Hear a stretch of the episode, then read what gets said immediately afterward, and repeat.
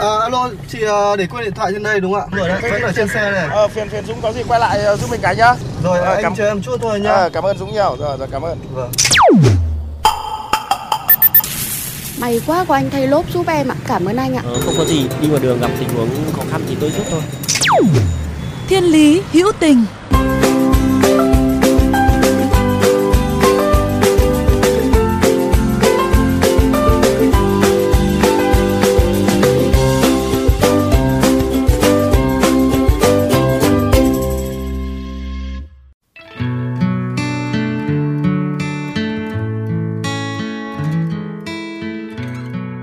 Các bạn thân mến, chúng ta đang gặp lại nhau trên nẻo đường thiên lý để lắng nghe những câu chuyện hữu tình. Nếu một ngày bạn hỏi bao giờ mình có thể làm những việc tử tế và làm như thế nào thì câu trả lời sẽ là ngay hôm nay.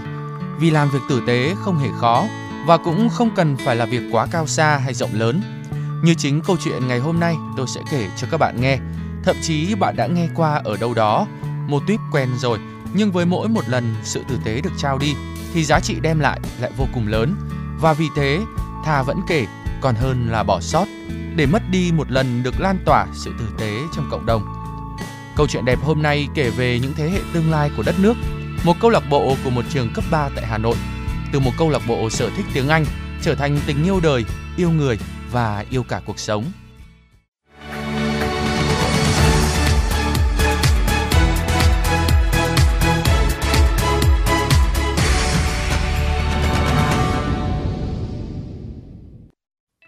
Các bạn thân mến, được ra đời từ năm 2014, câu lạc bộ We Are 222 vốn là câu lạc bộ dành cho các bạn học sinh yêu thích môn học tiếng Anh và văn hóa nước Anh của trường Trung học phổ thông chuyên Hà Nội Amsterdam với những hoạt động sinh hoạt về văn hóa nước Anh và giới thiệu nền văn hóa đó tới mọi người.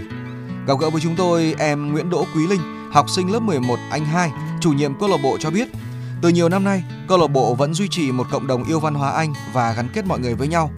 Khoảng 3 năm trước, một hoạt động khá thú vị tại câu lạc bộ này đã diễn ra, đó là giảng dạy tiếng Anh miễn phí cho trẻ em có hoàn cảnh khó khăn ở vùng sâu vùng xa. Sau hoạt động này, các bạn trong câu lạc bộ đều có chung một cảm nhận, đó là ý nghĩa quá và quyết tâm sẽ duy trì hoạt động này đều đặn. Thế là khởi nguồn của những tấm lòng tốt, những câu chuyện đẹp bắt đầu.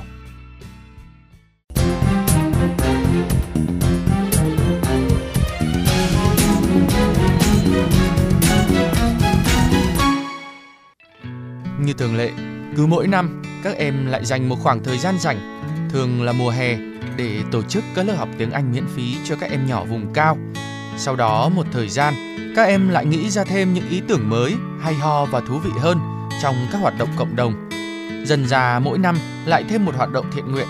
Năm thì vào bệnh viện, năm thì vào trại trẻ mồ côi SOS, hay gần đây nhất là phát quà nhân dịp Giáng sinh cho người vô gia cư trên địa bàn thành phố Hà Nội. Quý Linh chia sẻ, năm vừa rồi do dịch bệnh Covid-19 nên dự định của bọn em cũng gặp rất nhiều khó khăn, từ việc chuẩn bị, kêu gọi các nguồn hỗ trợ, tài trợ của các mạnh thường quân cho đến tuyển thêm cộng tác viên đều gặp cản trở.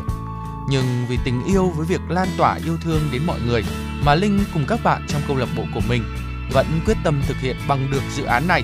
Mặc dù em bảo lịch thi còn dày đặc mà thời gian chuẩn bị chỉ có một tháng, vòn vẹn khoảng 10 bạn tham gia. Nói về dự án gần đây nhất, Linh chia sẻ, hoạt động đi giúp đỡ người khó khăn thì là hoạt động thường niên của câu lạc bộ. Năm nay câu lạc bộ chọn vào dịp Giáng sinh và đã lên ý tưởng chọn những đồ khá thiết thực như là găng tay, tất để đi tặng những người vô gia cư vào đúng đêm Noel trên đường phố Hà Nội. Vì các em nghĩ đây là thời điểm thời tiết khá lạnh, người khó khăn sẽ không có những đồ vật đủ giữ ấm cho cơ thể, nên các em muốn lan tỏa sự ấm áp và tình yêu thương đến những người khó khăn trên đường phố Hà Nội.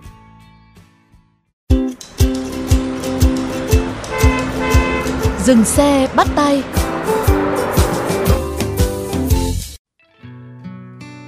Các bạn thân mến, ngay sau đây xin mời các bạn lắng nghe những chia sẻ của bạn Nguyễn Đỗ Quý Linh, chủ nhiệm câu lạc bộ We Are 222 để hiểu xem vì sao các em lại chọn những hành động đẹp để làm nhưng cũng sẽ gặp những khó khăn, nhất là với độ tuổi ăn chưa no, lo chưa tới này. Ờ, khi mà tham gia hoạt động thiện nguyện như vậy thì không biết là có bao giờ các thành viên trong câu lạc bộ bị ờ, bố mẹ hay là gia đình phản đối không? Em thấy là bố mẹ của kiểu kiểu gia đình và phụ huynh của các bạn trong câu lạc bộ em cũng không quá phản đối về cái việc này ạ.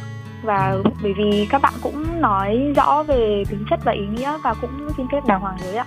Ừ. còn ví dụ cụ thể về gia đình em thì bố mẹ em rất là ủng hộ luôn.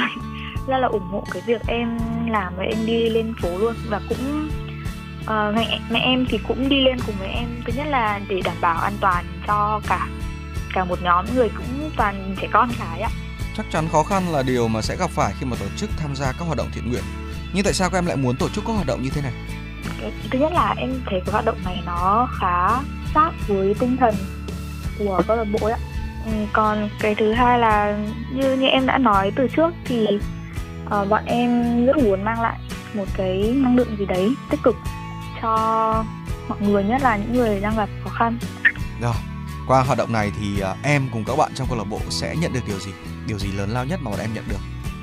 nghĩa là thứ nhất là bọn em sẽ nhận lại nghĩa là niềm vui vì mình đã làm được cái gì đấy nó mang lại lợi ích và mang lại uh, một ít niềm vui và hạnh phúc cho những người khác nhất là những người khó khăn và bọn em cũng học được nhiều hơn về cuộc sống ạ khi mà bọn em tặng quà cho những người vô gia cư thì bọn em cũng có một chút thời gian để chuyện trò và để những người khó khăn đấy tâm sự với bọn em ạ. Và bọn em đã biết được thêm một số câu chuyện và một số hoàn cảnh khá là éo le của các bác ấy ạ. Và thực ra là những lần đi ra ngoài xã hội như này thì bọn em cũng trưởng thành hơn.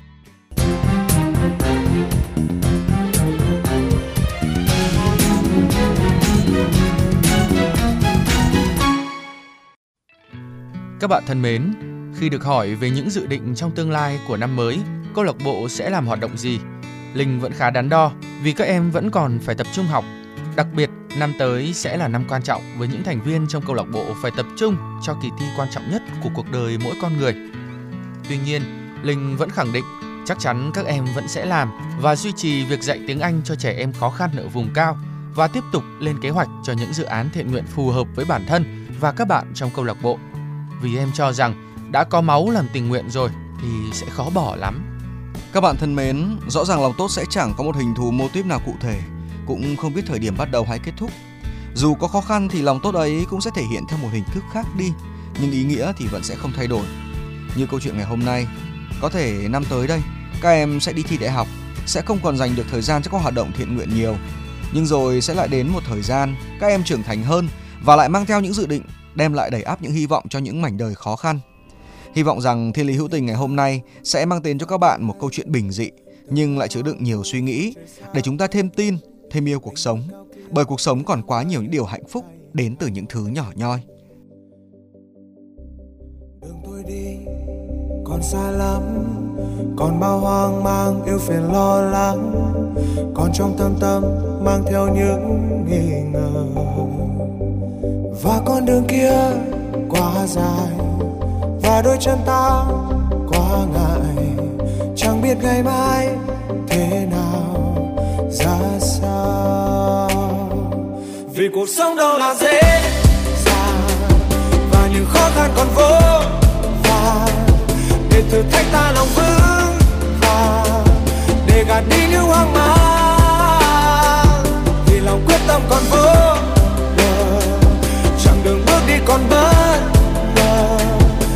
đỉnh núi cao vẫn đón chờ chờ ngày ta bước chân lên đón bình minh Các bạn thân mến, nếu trong những phút giây của cuộc sống thường ngày hay trên những con đường mà các bạn đi qua có những câu chuyện khiến các bạn nhớ mãi về tình người, tình yêu cuộc sống, rất mong các bạn hãy chia sẻ với chúng tôi qua fanpage Thiên Lý Hữu Tình hoặc email thiên lý hữu tình fm 91 a gmail.com.